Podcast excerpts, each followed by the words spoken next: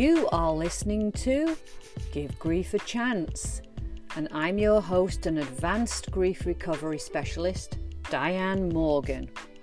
And these podcasts are all about bringing grief awareness out into the world because even today, my friends, grief is hidden and it's tucked away.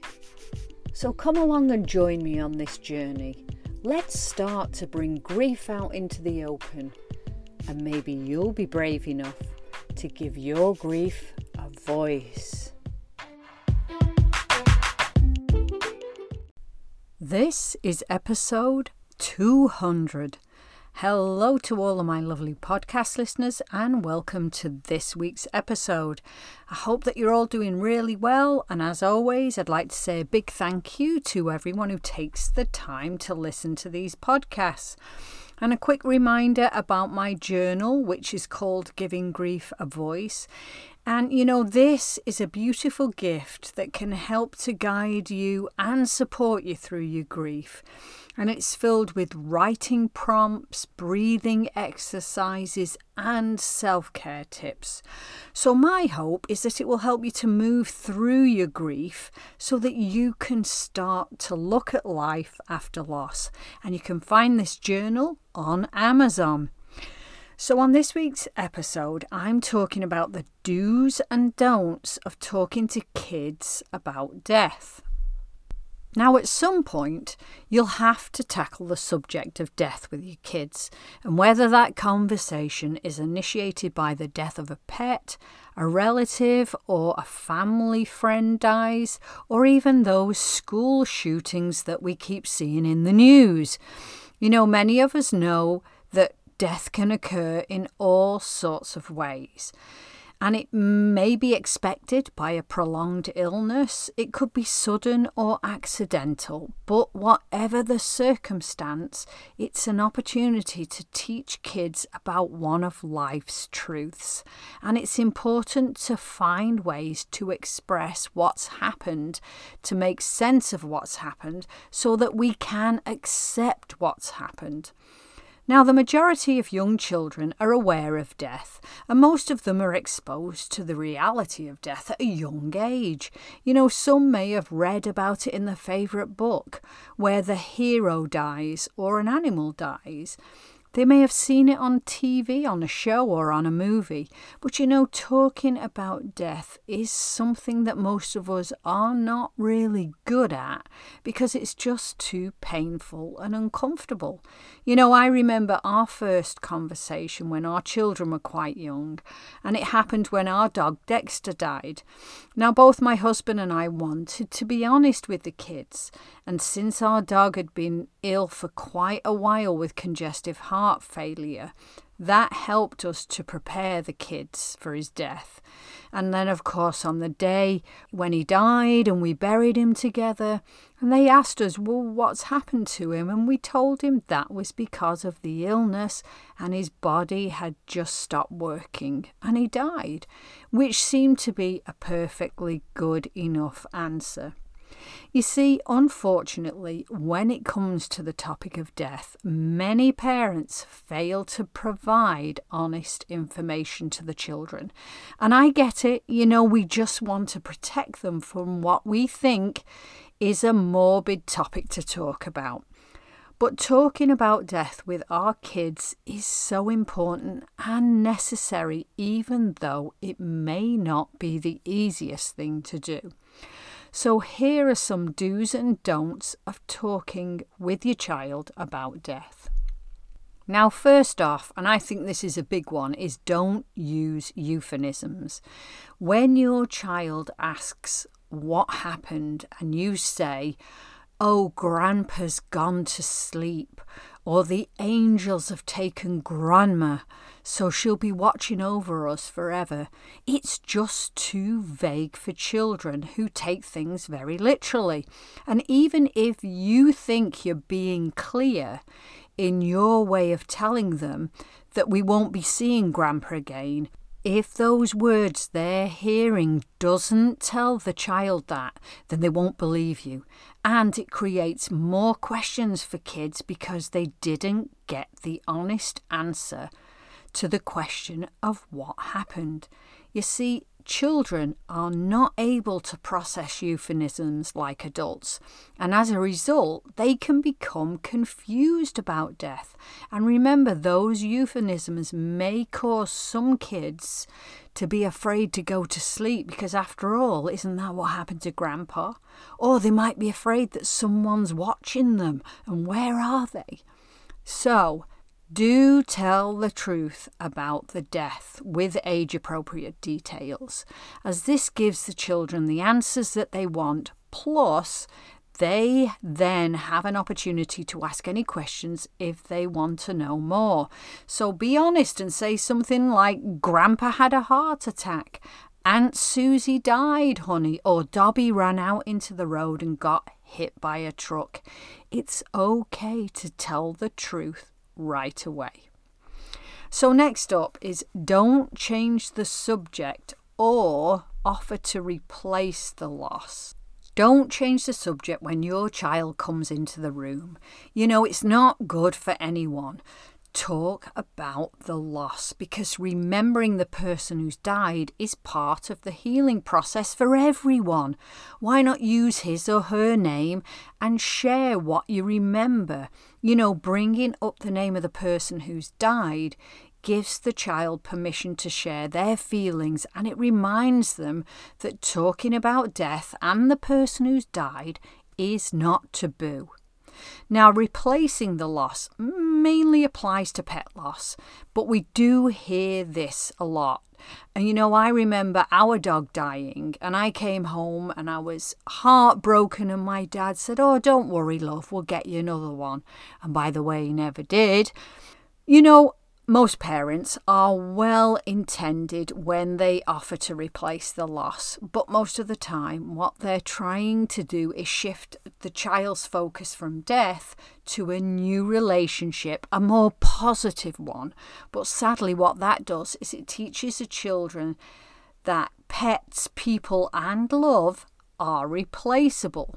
So the bottom line is that all of our relationships are unique and no matter what kind of support system they have in place, children still need to grieve for the person or pet that's died. So do ask your child what they liked or disliked or will miss about the person or the pet that they've lost. You know, it's helpful to go over things and look at the relationship as it gives children the opportunity to express their feelings. And next up, don't try to hide your feelings and act like everything is fine. You know, so many of us have been taught as children not to feel bad. It's as if crying is immature and it's better to hide that sadness.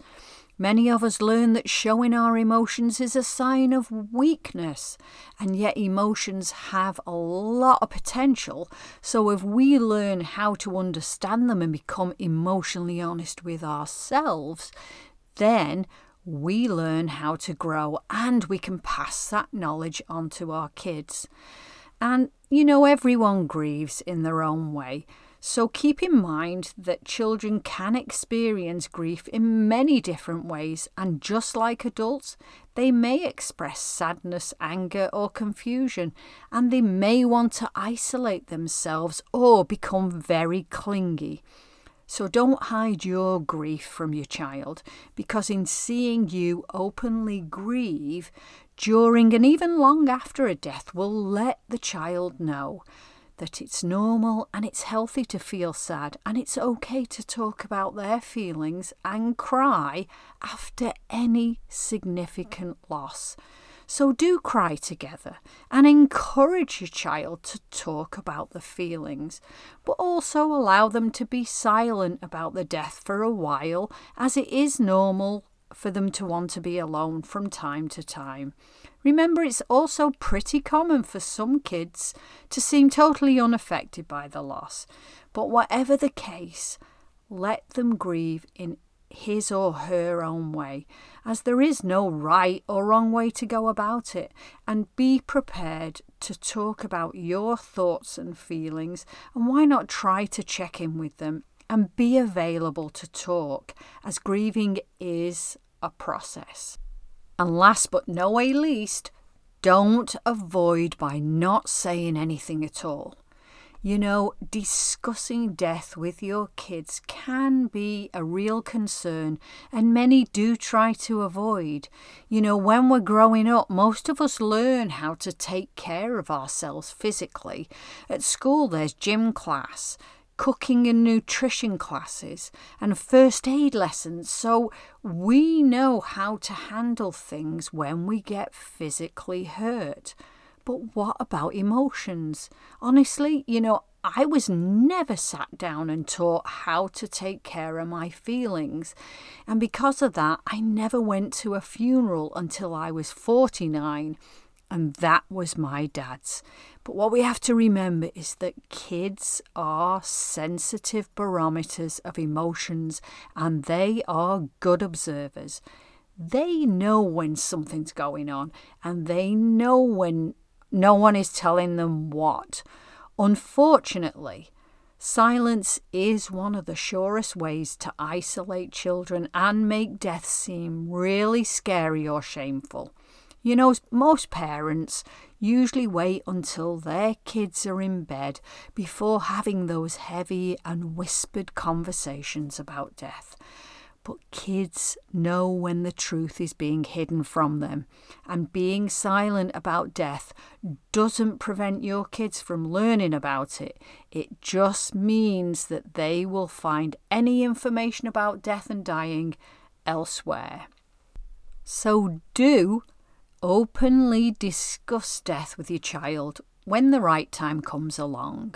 Acknowledge that maybe your silence surrounding death is actually the result of what you learned about dealing with death when you were growing up. But you know, it's never too late to change and equip your children with this important life lesson. So start to model appropriate behaviour regarding death. And remember, kids need a lot of reassurance that they're safe and they're loved and made to feel that it's okay to talk about their feelings. And if you feel that it's too difficult for you and you don't know where to start, why not ask your kids what do they want to know? You know, this will open the door and give you a place from which to answer. You know, there are plenty of opportunities to bring up the concept of death and start to have a conversation about it. Animals and nature offer many examples, and it's all part of life. You know, as parents, we are responsible for teaching our children about death because what we teach them will impact how they look and respond to death for the rest of their lives. Remember talking about death before, during, or after someone or something dies isn't morbid. It's actually a wonderful gift to our children that reinforces the truth that we can get through anything together and it's okay to express their feelings. Okay, you lovely people, that is it for this week's episode. I hope that you enjoyed it and it was helpful for you. If you'd like to find out more about my services and programs, then please head over to my website, Give Grief a Chance. There you can drop me an email, you can ask a question, or share your story via voice message, and I'll be happy to play it on the podcast. Remember to check out my journal, Giving Grief a Voice, uh, which you can find on Amazon. And while you're over on my website, why not check out my free gifts to you? There's a guided meditation to help you sleep, a grief recovery ebook with 61 tips on the experience of grief and how to move through it, plus my fillable grief worksheets. So please feel free to use them. And if you've enjoyed this podcast, please rate it, like it, and share it. And if you feel like it, Come and join me on Instagram at Give Grief a Chance Coach. And last but not least, please never be afraid to give your grief a voice.